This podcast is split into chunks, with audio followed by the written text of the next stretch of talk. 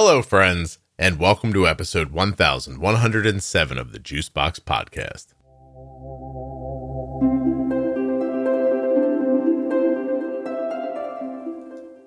Hello, everyone. Welcome back to the third installment of the Grand Round series. In the first episode, which was episode 1097, we did hospitals, urgent care, and initial contact.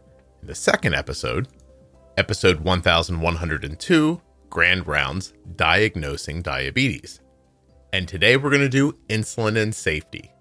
My Grand Rounds series has two objectives one, to let doctors know what you need and deserve, and two, to let you know what to ask for. Nothing you hear on the Juicebox podcast should be considered advice, medical or otherwise. Always consult a physician before making any changes to your healthcare plan. If you're looking for community around type 1 diabetes, check out the Juicebox Podcast private Facebook group, Juicebox Podcast Type 1 Diabetes. But everybody is welcome. Type 1, type 2, gestational, loved ones, it doesn't matter to me. If you're impacted by diabetes and you're looking for support, comfort, or community, check out Juicebox Podcast Type 1 Diabetes on Facebook.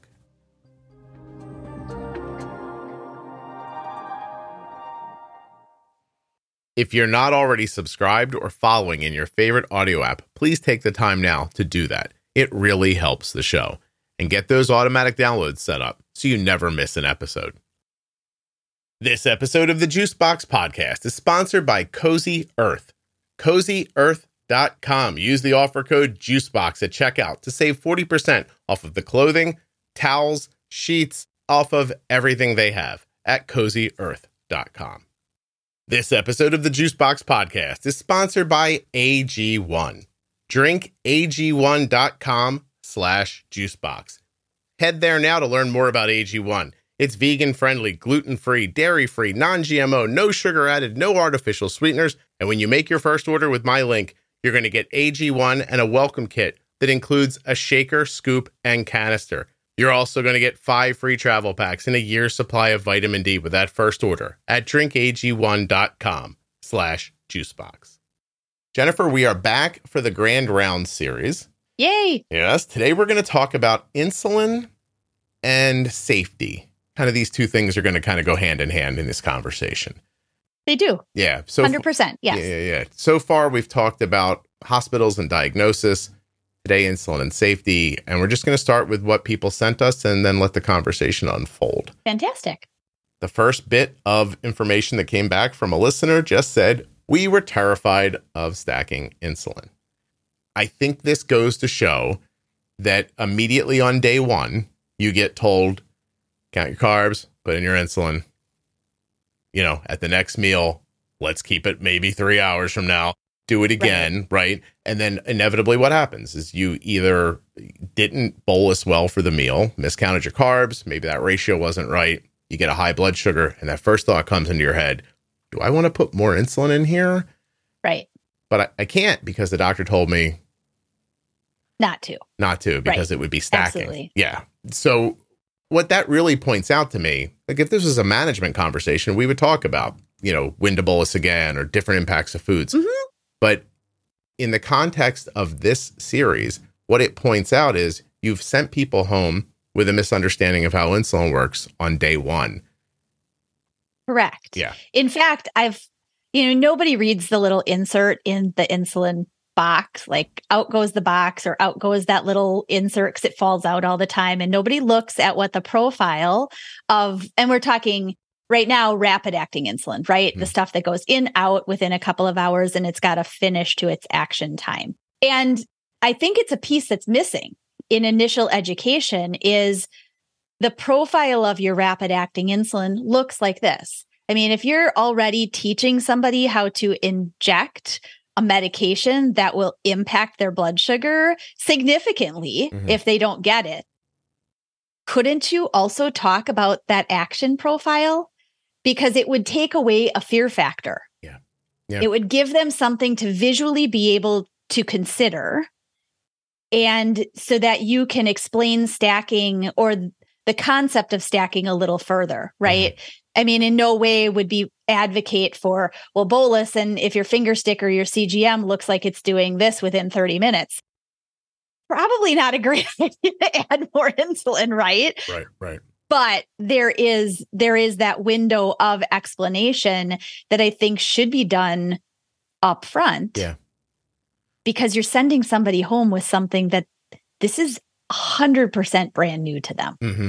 And here, this next statement, you know, if you're a physician and you're listening, this person leads by saying, I wish my doctor would have told me to not be absolutely afraid to eat. This is a person who says oh. that I had already lost a ton of weight because of my diagnosis. So they're in DKA, they're losing weight, right? They're wasting away. They get lucky and right. somebody tells them they have type 1. So they prior to diagnosis, they've already lost weight. Now she says, I couldn't get enough calories or carbs because I was afraid to eat. Huh.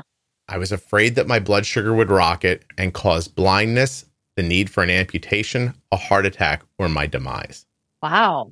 So that's what they went home with.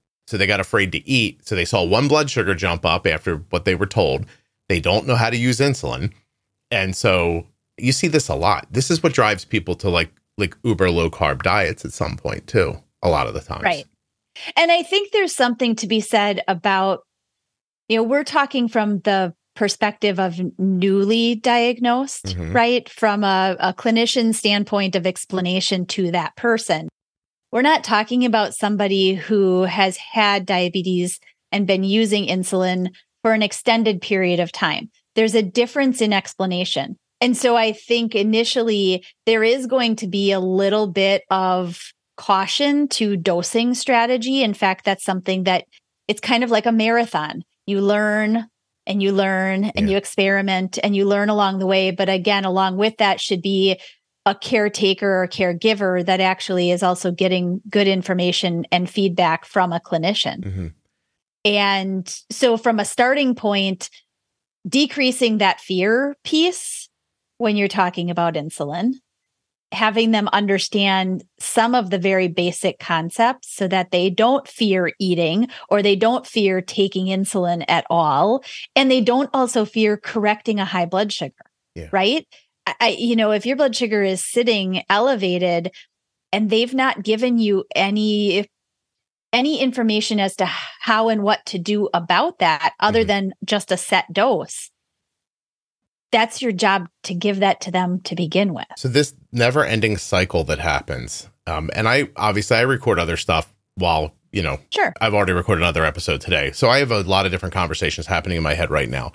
And I'm also making a series that I think I'm going to call Whistleblower, which ah. Jenny doesn't know about, but it's clinicians like doctors, nurses, pharmacists, people in healthcare who are going to come on and speak anonymously. I'm actually even going to change their voice so that they can talk about.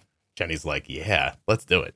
And so, um, so I had a conversation this morning with a pharmacist who works in an urban hospital, like an 800 bed uh, hospital, pretty big hospital, right? Yeah. And you know, through that conversation, I almost got to the point where I said to myself, okay, well, doctors see a lot of mismanaged people with diabetes. Yes. This becomes their expectation for what it is. And so that when someone comes into the hospital for an emergent reason, and has diabetes, they slot them almost automatically automatically into that space, right? Oh, you have diabetes, Correct. you must be unwell, you must not understand, your blood sugar is probably high all the time, like all that. Yes. But you just said something now that brought this whole thought full circle to me. Okay. Which is, and it goes along with the, the statement that this other person wrote.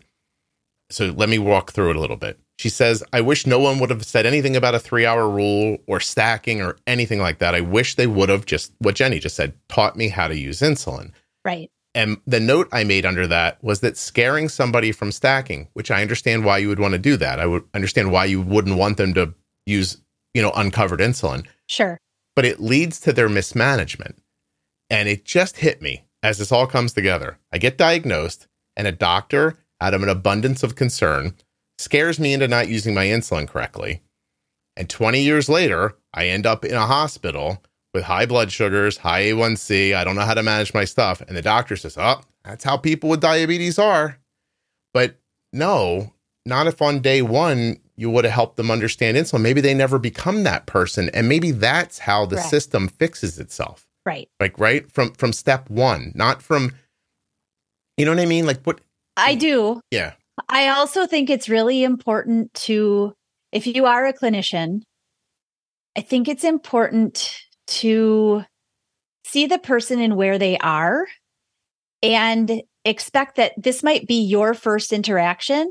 And if they're in with a history of diabetes, as you're alluding to somebody coming in mismanaged for many years or not given proper information, this is your opportunity to start educating them. Mm-hmm. Every interaction with somebody who has diabetes, whether newly diagnosed or needing of that information, is your first point of ability to say, Hey, how can I help you understand this better? Yeah. And I think that based on this other conversation I just had today, the expectation is going to be that that's not going to happen and that the doctor is going to have a reason in their head why it's not okay, why it's not their job or they don't have time. And, and they probably, they're probably right. But that's where I think sure we need to have a thing that you hand to somebody and you go, Hey, you know what? It seems to me you might not know how to use your insulin. And that's the core of this whole thing. Just two sentences go listen to this. Go read this. Go see your doctor and tell them I said XYZ, this. right? Exactly. Like, I think we can get you on a better path and keep you from being in this situation in the future. But that's, I think the problem is, is that we all are just waiting for the system to fix itself. And it's not that easy. It's not just a doctor not wanting to do a good job. I think they all want to do a good job. Correct. Right? Or they wouldn't have gone. Yeah, absolutely. Yeah, yeah, if yeah. you're going into healthcare, I think 99% of healthcare employees are they're in it to help people. Right. Right. Yeah. I do think that based on some things that have been said to me recently that maybe a certain personality drifts towards emergency medicine. Yeah. And that maybe a, a certain personality drifts towards specialty and that you might be getting a little more comfort and compassionate specialty than you are, you know, in the ER. Absolutely. There is yeah. a certain personality that works the best in the emergency room. It's somebody who can compartmentalize mm-hmm. a situation and then move on and there's another new situation completely different and they have to attack it and they have to look at many different pieces that brought that situation in yeah. and then they have to move on yet again right right so so it might be unfair to say i hope an er nurse sees that my a1c is 9 and fixes it for me that's not going to happen right like no yeah top down they're they're trying to stop the thing it's trying to kill you most emergently you know, they also don't tell you to take vitamin D if you don't take it. Like they're not they're not there for your generalized no. health. Yeah. no. But when you get into a into a hospital setting, the expectation is, oh, this person must know a lot about this. But in the end, I don't think that's mostly ever true. You know, and if right. you don't know anything about your diabetes and they don't know anything about it, then nobody's going to do anything about it. Yeah. Right. Absolutely. And acute care too, you know, in in a hospital setting, not necessarily emergent, mm-hmm. but in hospital is also it can be a a tip of starting some information to bring to somebody, but that person, you know, if you are the prescribing doctor or you're the doctor who's following the case or whatnot, it's not an educational environment. I worked in patient education for long enough to learn one, that that's not where I wanted to be. Mm-hmm and two, that you can only really give a little bit. And those little tidbits should be enough to send somebody out safely with some new information. But you have to be the one to set up the follow up. Yeah. You have to be the one to be able to provide them with the next step. I gave you this. I taught you the basics of safely using insulin. Mm-hmm. Your next step is this person has been set up for an outpatient. Yeah. This episode of the Juicebox Podcast is sponsored by Cozy Earth. And right now, I'm looking at cozyearth.com to see what's going on. I got, oh, oh, look at this bamboo pajama set for ladies, the jogger pants for ladies, looks like plush lounge socks. That's one of Oprah's favorite things. There's the bath collection. Uh, we love the waffle towels, but there's also premium plush bath towels. Everything that you see here can be had for 40% off with the offer code JUICEBOX at checkout. Even the sheets. Now, we use the bamboo sheets. You may choose different linens. I don't know what you're going to uh, love when you get to cozyearth.com, but we sleep on bamboo sheets from Cozy Earth. They are incredibly comfortable. And I bought them myself with my own money using my own offer code, JUICEBOX at checkout.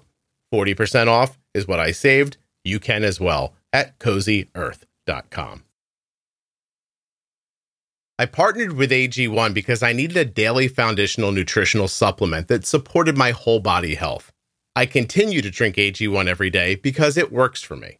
AG1 is my foundational nutritional supplement. It gives me comprehensive nutrition and it supports my whole body health. Drink ag1.com slash juicebox. When you use my link to place your first order, here's what you're going to get. A free welcome kit that includes a shaker, scoop, and canister, five free travel packs, a free year supply of vitamin D, and of course, your AG1. So if you want to take ownership of your health, it starts with AG1. Try AG1 and get a free one year supply of vitamin D and five free AG1 travel packs with your first purchase. Go to drinkag1.com slash juicebox. That's drinkag1.com slash juicebox. Check it out.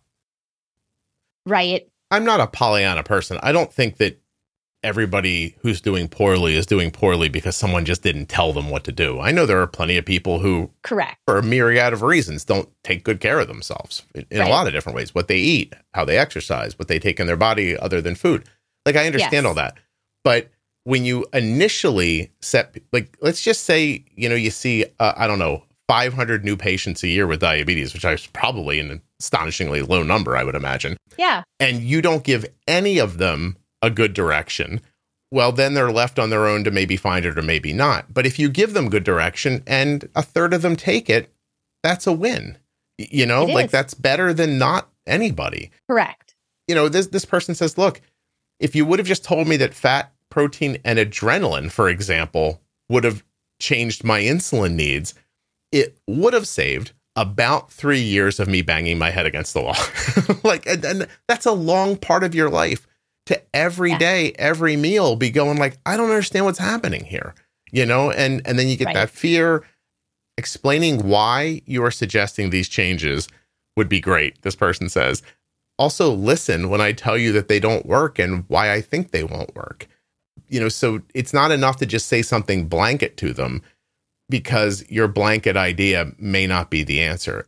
I'm just going to go out and say that I've been doing this a very, very long time, speaking to people about diabetes and seeing what leads them to success. Right. And the answer, I think the only answer, is information that they can access at their leisure.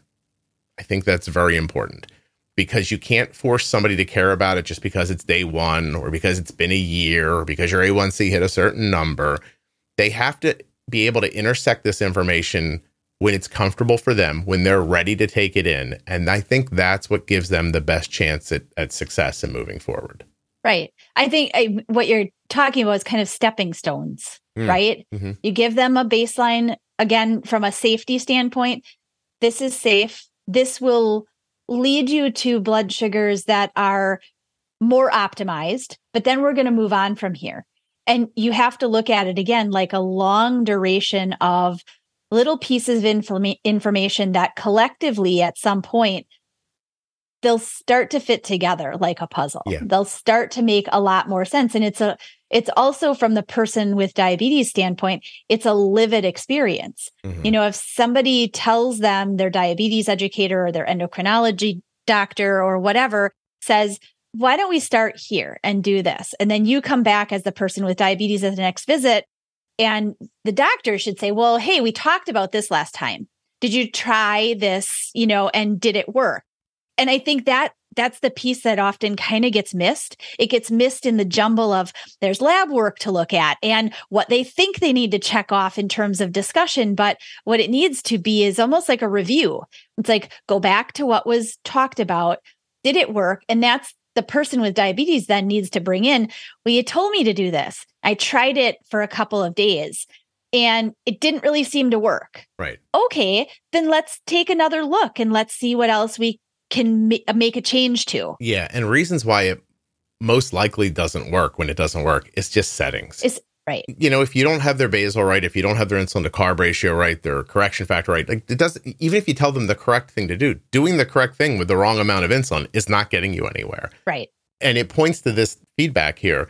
This person says that if the doctor would have just admitted to me that they were just starting me off, that this wasn't the end all be all conversation, that would have been great. But at some point, it felt to them like ego. Oh, Almost like the doctor didn't want to admit, like the, the thing I told you in the beginning wasn't all of it, or they didn't know one or the other. But I, I'm telling you, if you're listening, if basal should be a unit and it's 0.8, you're already screwed. Right. It's that easy. You know, if you know your insulin to carb ratio is one to eight, but you've got it set at one to 10, you're going to lose. right. And that stuff snowballs on top of people Right. and leads to these statements and leads to long term health. And you can't just say, well, that's diabetes. They're going to have to figure it out on their own right. because, Jenny, I don't know. Maybe that is true on some level that you are going to have to figure it out on your own. But you don't need to start me 10 miles deep in a hole and then tell me to f- figure it out on my own. You know what I mean? Right. And on your own, it implies that you don't have follow up or someone to check in with, right? hmm What you're kind of saying in a roundabout way, too, is that at that initial diagnosis time or an initial re education time, but especially at initial diagnosis, it's the understanding that when you're talking about insulin use and the safety of it, I think a safe piece to tell people is that we're starting here at a new diagnosis. This will change. Yeah. And these are some of the reasons that as your child grows or as you change your lifestyle as an adult or as we see how things are moving and changing, this will get adjusted. Mhm. This 1, 10, 20 unit of insulin that we're taking now, it's going to change. So don't expect it to be this way for the next 20 years. Yeah. I think if you're just told that right now, you are less likely to feel irritated when it does change. And you know to look for it. right. So my daughter was diagnosed at two, I mean, 15 years ago, and we struggled for years. And I'll never, ever forget the time that I realized her correction factor was like one to uh, one unit moved her 350 points or something like that. But that's because she was diagnosed when she was two. Right. Uh, Yeah. And so, like, now she's four, and I'm like, I don't know. Why is her A1C in the eights? Like, I can't figure this out. I'm trying to move her blood sugar with not nearly enough insulin. Right. And she went to a good children's hospital. They never changed that. Yeah. Even they weren't thinking about it. Like, so, I, I mean, I don't want to say like it's, it's not, it's not, it's not hopeless. Okay. but, um, but I think it is important to remember if you're the person listening who has diabetes that it could go this way. And if Yeah. you're a doctor and you're hearing it, I hope what you're hearing is that with tiny little adjustments to what I say to these people and how I say it to them, we could avoid a lot of these issues, like a, a ton Right. of them. And Jenny brought up such a good example that she just kind of cruised over, I think. But at the end of your notes, it should say, This is what we talked about. So that the next time you open it up, yes. next time we're together, you start with, Okay, the last time we were together, we discussed this. And let's move from that point instead of, like you said, oh, we're going to check your A1C today. Let me check your sites. Don't put it here anymore. Move it over here. Great. Thank- How are you feeling? How's school? How's school? Shut up. Right.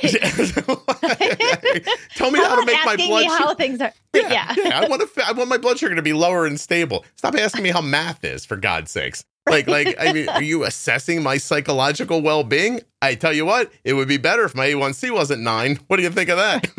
if I could actually think when I was doing my math test, it would be I bet great. you I'd be doing great in math if my head wasn't foggy all the time and I wasn't Mm-hmm. constantly low and jamming a bunch of food in my mouth I didn't want while my mom's crying on the phone. Like, I bet you all that would make it better. Or being pulled out of class because, I mean, for kids especially, kids are consistently being pulled out of class because their blood sugar is too high for something or it's too low for something, and they they don't have enough, you know, authorized ability to treat it in the classroom, so they have to get pulled out and they go three hallways down to the nurse and they sit there for twenty minutes. Well, that's 20 minutes of math class or 20 Yeah. minutes of learning where to put the commas in your sentence. And while you're sitting here listening as a physician thinking that's not my fault, hmm, yes, it is.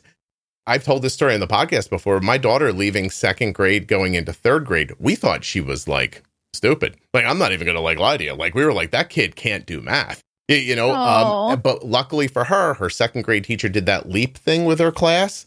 So the whole she had the same teacher next year, and the woman just had a, a an epiphany, and she said, "Oh my God, Arden struggles with math. Arden goes to the nurse every day while I'm explaining the math section." And that's why. And it so and it took her a whole year to get back on course with it. By the way, Arden's very good at math now. Yeah. But why was that happening? It was happening because in Arden's insulin to carb ratio was wrong. So she had to go to the nurse because we were afraid of how high her blood sugar was going to be. And we were setting up these certain times of day to try to check them. No lie, Right. if Arden's settings were better, she wouldn't have struggled in math. And that is a direct correlation. And you Right. should be aware of that if you're a doctor. Because and that's you know. that's where as a physician again you know i understand time constraints and everything i really truly do but as i said before that's a you have to also have an idea especially when you're working with kids and teens their schedules are crazy Mm. honestly and you have to have an idea of what is their life like if you're going to try to navigate helping them manage with their insulin doses and strategizing adjust this way one day and adjust this day because this is the recess B and it comes right after lunchtime. You have to know that type of thing about your patient. yeah, you have to have that conversation with them. Right. and un- ask them what are the struggles you're having like where are you having these problems not just like what happened here at two o'clock by the way people hate that question Oh, because yeah.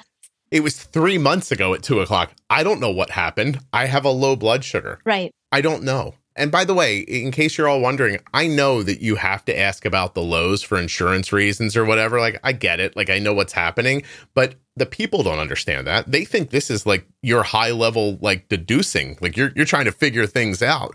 Not that you're just trying to get them to say something that looks good on the form. Right. because I see what's happening when I'm in there. This this one person says, if you just would have explained pre-bolusing to me, that one concept, oh my gosh, what things would have changed. I, I tell people all the time, if you're not pre-bolusing, you might knock a point off your A1C by pre-bolusing. hmm And and that's not even like purposeful direction. It's just something I've noticed. So Right. yeah. Absolutely. And I think it it boils down to there's an there's an also an age appropriate component to that pre bolus, right? Especially with a new diagnosis where course, yeah. you're not quite sure where where the doses are going to go in the next week or two as the body sort of responds to getting insulin and having more normalized blood sugars and insulin, you know, maybe honeymooning comes into the picture. And so all of this as an explanation of this time period, it's going to look a little bit up and down. We're going to have real close conversation.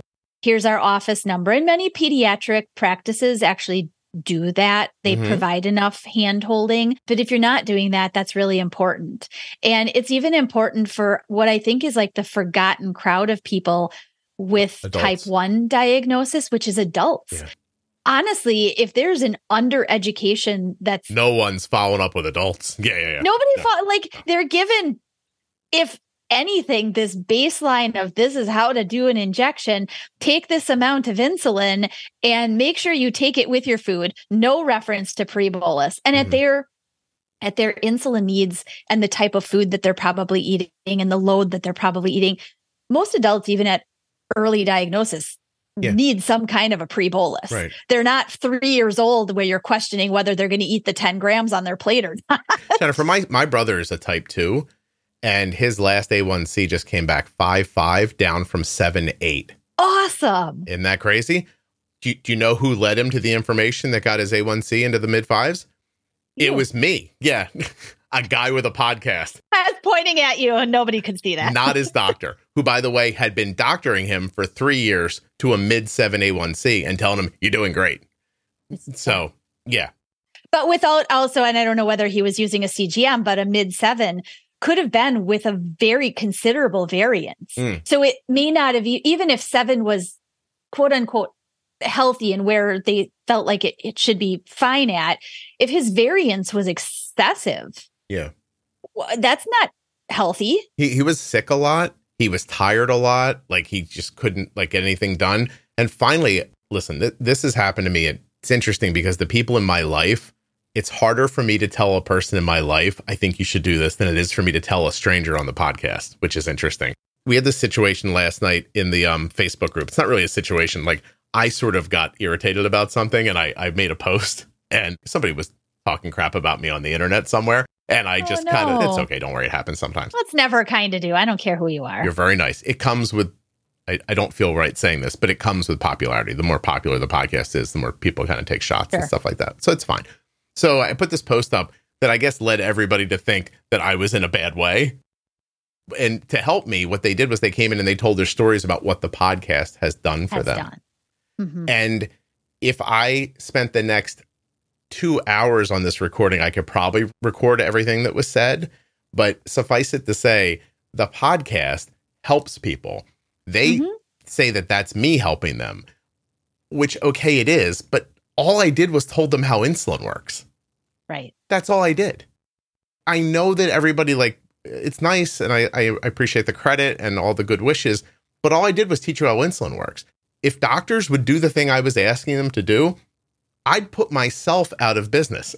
and, and and by the way, I'm getting Sure. older, so let's go. You know what I mean? Like like let, let's get to it now. I can't do this forever. You know, I wish my doctor would have told me about the balancing act of insulin to carbs and how insulin Mm. actually works. Over and over, these are different responses from different people. They're all telling you the same thing. Now that I've had it for a while, now that I found the podcast, now that my A1C is low and stable, and I understand diabetes, I wish you would have told me how insulin works. It's what everyone is saying in here. Just everybody. And there is, you know, as this is insulin and safety, there's a safety component to explaining that from the get go. Yeah. Right? Yeah. yeah. I mean, it's like it's like thyroid, for example, right? hmm That's a medication that is for everybody I've ever worked with who takes meds, Synthroid, for example, or the other, you know, options. They're given that information from their doctor or from the pharmacist who they get the medication from about timing it away from food, away from certain supplements, away from other things. And this is a simplified example in comparison to insulin, but yeah. they, they're told why why with insulin that can cause such extremes in blood sugar don't take Synthroid with this vitamin. Don't take it on a full stomach. Don't like here are a couple of things to do. We'd like you to take it in the morning. Be consistent every 24 hours. Like, like actual Right. direction about how to take the pill. Now, if you don't do it that way, then it's your problem. Like, like, like but at least someone correct but you're also you. not going to end up with a blood sugar that's 42 Yes, right, right. Well, yeah, and so they do the thing of instead of telling you what to really do, we'll just err on the side of caution, which is a way of making it sound like you're doing them a favor, but you're not doing Right. them a favor. You're turning them into a person that 20 years from now in an ER is going to be treated like a scumbag for not understanding their diabetes. But your initial meeting with them put them 20 years later in that position, and maybe not 20 years, maybe much sooner. Five, ten, right and almost a blame for maybe they are coming in with some complications or something in the picture Mhm. already and i think it's an un unfortunate cons- thing that happens because your expectation about what you know about somebody just based on now seeing their diagnosis Yeah. you don't know what's gone into their life up to that point Yeah, or what their initial meeting with healthcare put listen, Was- here here's right. a here's an example that I think is pretty dead on. If an 18-year-old kid's caught with 3 joints in 1970 and thrown in jail for 20 years and then murders two people in jail 15 years later, you say, "Oh, look, well we were lucky we got him off the street. He was a murderer." I say, maybe if you would have just taken the weed from him and been like, "Hey, get home." You wouldn't have sent them on this path right? And that's what this, I swear that it's going to sound harsh to a doctor, but that's what this is. When you intersect people early with diabetes and don't do the right things for them, and I'm telling you the right things are explaining how insulin works.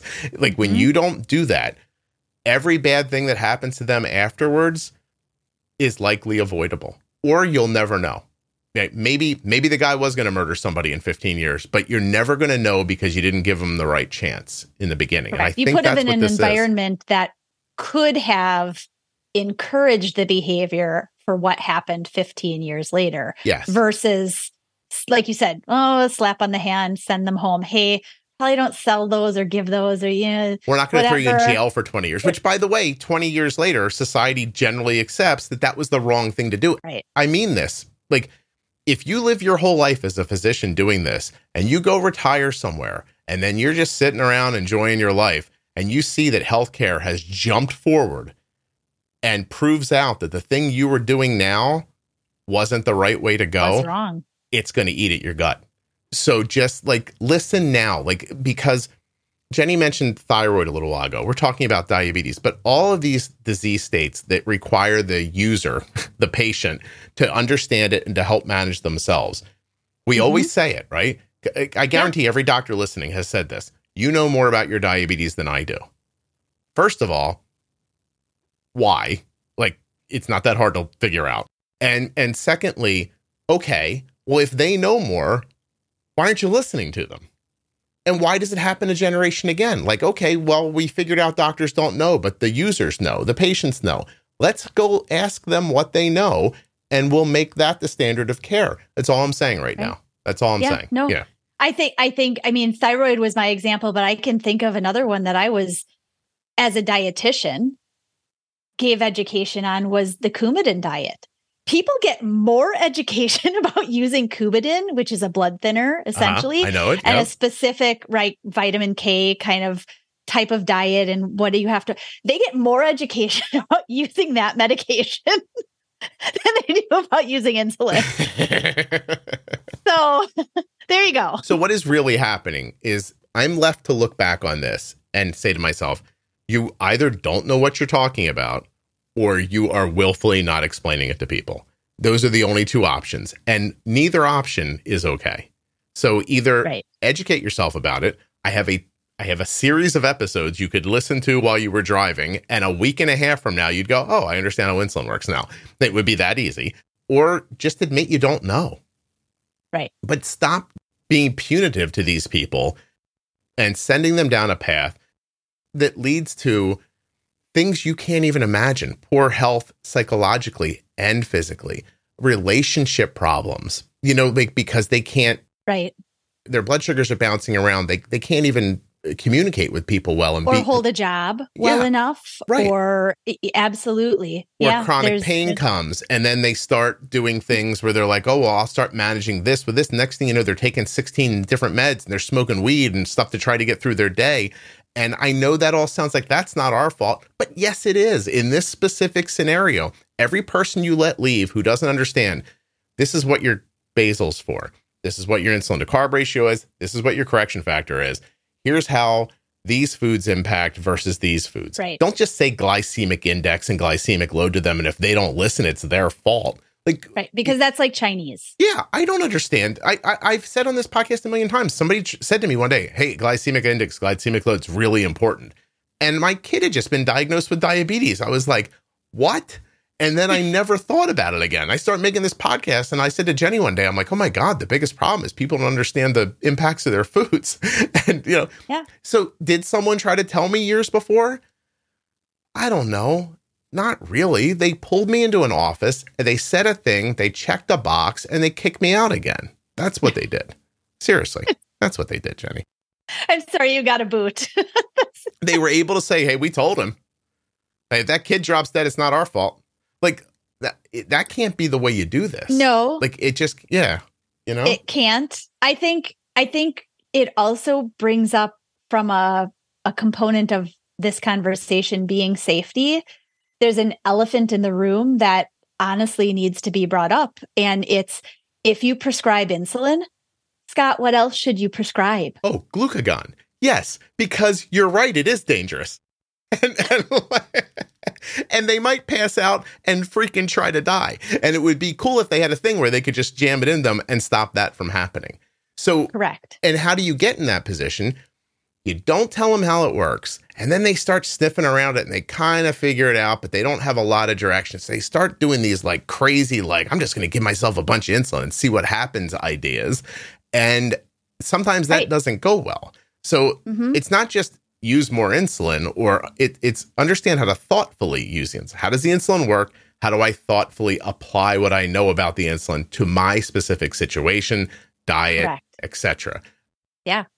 And by the way, poor women who are already told so many times, like, ah, that'll go away after you have a baby, or eh, I hear that happens to a lot of you. Like, like that, like that's your level of care you get sometimes. How about no one tells you that you might be three different kinds of people with diabetes every 30 days? right? You might be the nice, stable one, maybe during your period. You might be the one that has trouble prior to your period, after. Yes. I know it seems like, oh, they'll figure it out. A lot of people never put two and two together. As far as the person with diabetes, you may not put it together because it's never been defined to you as a difference from female hormones impacting a certain way and impacting a certain way depending on where you are in your life cycle of those hormones creating a different type of impact Yeah. compared to male hormones which absolutely are very different than female hormones Mhm. and we i feel like you know i work with a lot of women and women's health has become much more important to me to provide the right type of information for the females I work with because they've been left in the dark. They may have been given information about insulin action and what to do and what their basal and their bolus do. They may have been given that, but you ask the majority of women about whether they were told what to watch for once they start having a monthly cycle or early, like the preteen, not even having a cycle yet, but the potential that there's a pattern that's starting to emerge. And you feel like a crazy parent Yeah. that brings something up and they're like, well, I don't know. It's just, you know, we'll just adjust this way. And then the next time they come in, it's a different time of the month. And the poor kid is like, well, let's adjust down this way. Instead, give them the reason that this is happening Right. and how to fix it. Yeah. Listen, I sometimes I even get frustrated because people give they bring you these very specific situations. What's happening right here? And I always answer the same way. You're not using your insulin correctly. Right? There are different variables. There are things that are happening to you. Maybe they're hormonal, maybe they're food related, maybe they're exercise related, hydration related. There are a couple of like big ones, right? That Mhm. that it could possibly be. And you know, settings, settings, settings. Settings have to be right. You need to know when to use the insulin and I say all the time, like if I had five seconds to make this podcast, I would tell you that it's using the right amount of insulin at the right time. It's timing Right. and amount, dependent on variables. Um, Correct. So when someone comes to you and says, "I don't understand," you know, I'm good at this except when I'm swimming. Okay, well then swimming's the variable, Right. and we'll figure out like where do we put the insulin, how much of it, and where. You know, so when Mhm. do we put this so that you can swim without a low blood sugar? It's infinitely doable. Right. It, it really is. And yes, your doctor's probably not going to explain that to you the day you're diagnosed or even in the first couple of years of No. you going into that office. But if you knew it's timing and amount, it's settings, it's understanding the impacts of food, the impacts of hormones, the impacts of those sorts of things. Uh, hydration. If you're not well hydrated, your insulin doesn't move around well. It doesn't work the same way. This Mhm. person here says, Hey, it might have been nice to tell me that my insulin sensitivity would act differently if my blood sugar was higher because you gave me settings and directions that drove my blood sugar up. And now, not only were those settings not okay when I had a stable lower blood sugar, they're really not okay now. Right. And all that gets boiled down to a doctor by, like, oh, yeah, when your blood sugar's high, you need more insulin. Uh, okay.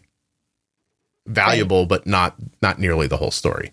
hmm That's all. Wait, I got upset during this one. I apologize. I No, it's all a hundred percent correct. And I think, you know, the point being that in general, you have to give the right information in the right time frame. Mhm. But starting out somebody with information that is lacking enough definition that it's going to set them up for going down a path of I don't understand. I don't understand. I don't understand. So I'm just going to do the basic that I was told to do because I don't know what else to do and nobody's helping me. Right. And then they also don't know what questions to ask to make it better, even if it's with a, you know, a healthcare practitioner that's trying to do something for them. Mhm. That person might be so in the dark that they don't even know where to start to ask. Yeah. Yeah. I just, I'm stunned that with the prevalence of diabetes, such as it is, that these simple ideas aren't better understood and communicated. Like, Jenny, I'm not going to, like, I, I hope this doesn't sound different than how I mean it. This podcast is insanely popular. Mm, I know. It's not a podcast made by like a big company or like a, a you know 20 people No. it's like i make it i have you on and a couple of people and i have guests on and like i you know I pay an editor to like make sure it sounds good. Like it's not a big operation. Right. The fact that so many people listen to it should be an indication to physicians we are not doing a good job with this. Like that's right. that's it should because if people understood it, it wouldn't be needed. It's not a comedy podcast. It ain't fun to listen about talk people talking about diabetes. Right. Like they're listen, they're trying to save their lives. You know, I, uh, I don't know. No, yeah. you're right. And in a broader sense, I think if there was like a lot of the way that many people might even often come to the podcast is actually just by doing a search mm-hmm. for more in-depth education about diabetes or type 1 diabetes or support for diabetes or whatever it might be. And obviously it probably comes up pretty much first on a google search along with maybe a couple of other it, options it does right? pretty well. Yeah but right. the baseline here is that without the right information people are left wanting almost with a almost with a subconscious idea that they haven't been given everything they need. Mm-hmm. and so then they go searching. Yeah. Wouldn't you rather that they get the right information from you to begin with so that you don't have to repair all the misinformation. They may have gone down a rabbit hole of information online. Right. Perhaps they didn't find the podcast, but they found somebody else's. This is how I manage my diabetes. And the person's like eating lettuce leaves all day or whatever, right?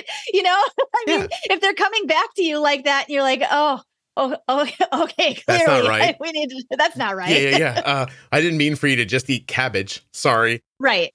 You haven't led them in a good direction. Right. They're doing a search because you haven't given them the information they need to begin with. Isn't it funny too that a doctor will tell you, don't go online to find out stuff? You're like, why do you think I was looking? you right. think I was looking? Because yes. I completely understood it and I just wanted to see if there was more. Like, I don't know what I'm doing. I'm dying physically and mentally, and I'm trying to save myself. And by the way, those are the people who are lucky enough to take that extra step. Correct. Most people just sit down and go, This is my lot in life, and they take it and this must be the way that it is because the doctor and I I don't mean that rudely, but the doctor told me to do it this way. I do it this way. And as you said, this must be the way that this just works. Yeah. I and guess, they don't go down the road of search. Right. I guess this is what living with diabetes means.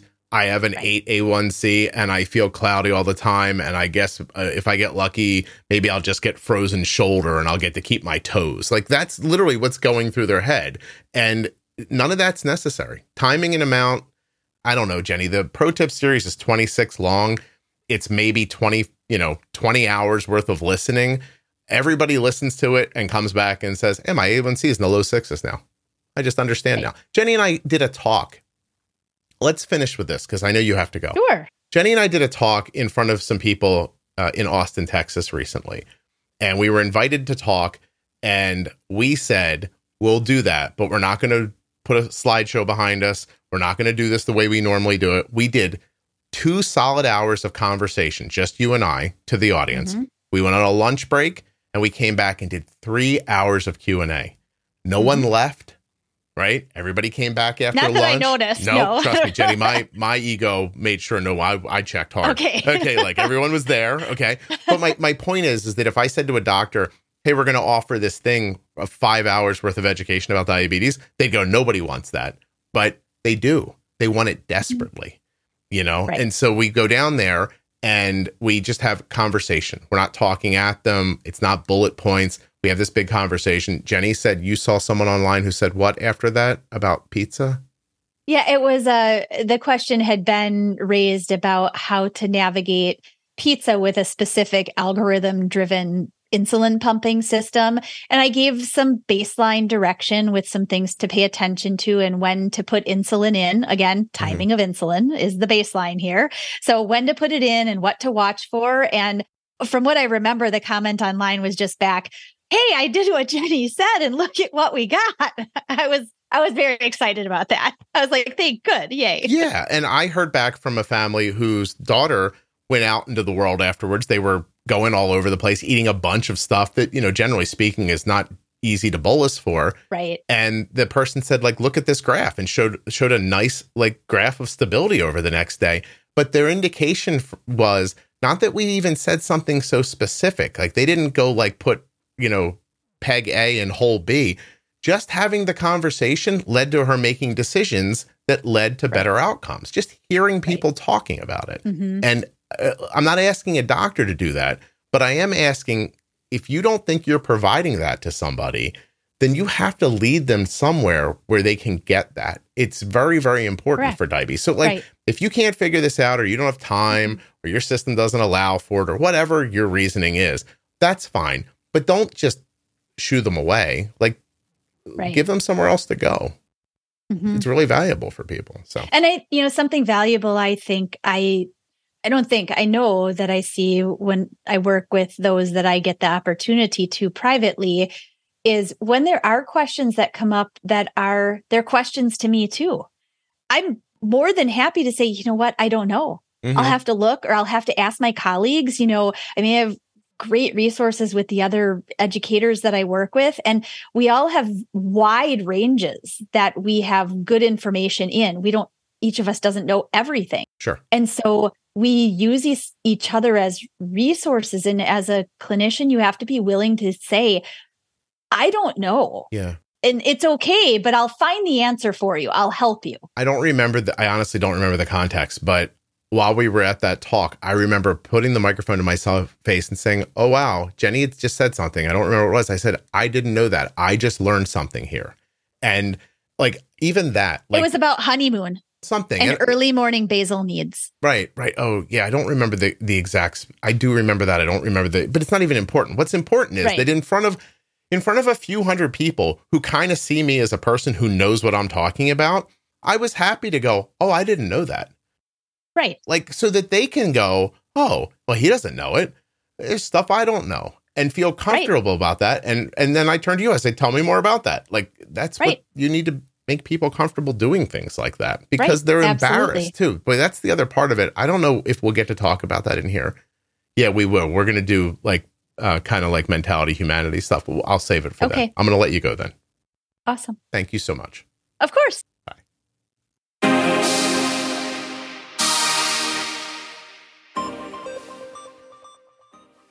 This episode of the Juicebox Podcast is sponsored by AG1. Drink AG1.com slash juicebox. When you use my link and place your first order, you're going to get a welcome kit, a year's supply of vitamin D, and five free travel packs. This episode of the Juicebox Podcast is sponsored by Cozy Earth. CozyEarth.com. Use the offer code JUICEBOX at checkout to save 40% off of the clothing, towels, sheets, off of everything they have at CozyEarth.com.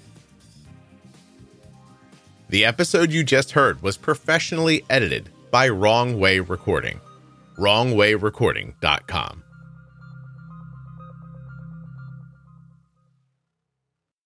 If you're not already subscribed or following in your favorite audio app, please take the time now to do that. It really helps the show. And get those automatic downloads set up so you never miss an episode. Thank you so much for listening. I'll be back very soon with another episode of the Juicebox Podcast.